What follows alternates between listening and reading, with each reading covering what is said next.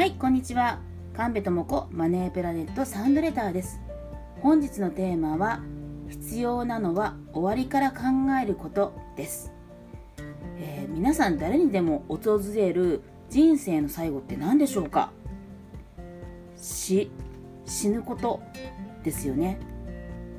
でその死ぬ時にはお葬式をあげる人が大多数だと思うんですね。まあ日本ならね仮装ね絶対しますしね。その人生最後の自分の死にかかるお金。これをねどれだけ減らせるかっていう自分の人生最後への投資を今考えています。であのねこれね結構ちょっと私も知らなかった情報なんですけども互助会互助会ねそれをね使うとねかなり安くなるっていうことを初めて知りました。かなり安くなってお葬式を挙げられる。つまり未来の自分への投資をすることができるんですね。でこれってすごく大事なことで残された人が急なねお金の持ち出しかかるじゃないですかやはりあの葬式って。それが少ないように安くお葬式が挙げられるように、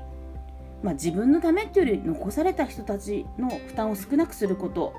これに対して少し注目した方がいいんじゃないかなと思って新しい投資をちょっと始めました。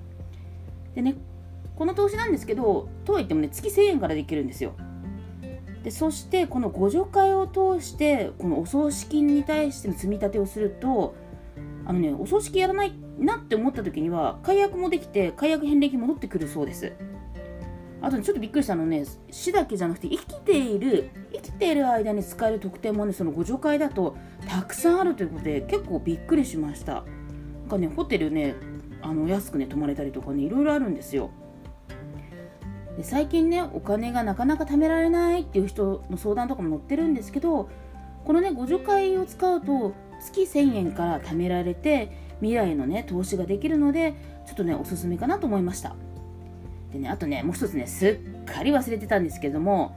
お葬式にも消費税がかかります。で互助会を通して3月31日までに加入するとなんとねその将来お葬式あげた時の消費税が8%のままだそうです。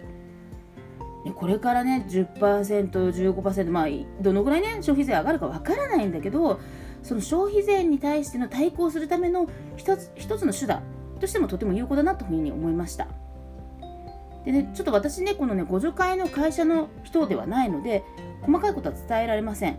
ですが気になる方にはおつなぎしますので LINE アットの方にね概要欄に LINE アットのアドレスの伏せておきますのでそちらの方に、あのー、コメントっていうかメッセージください。はい。ではそういうことで今日はちょっとあのー、暗めの話かだったかもしれないんですけど絶対人に訪れるもの必要なのは終わりから考えることについてお伝えさせていただきました。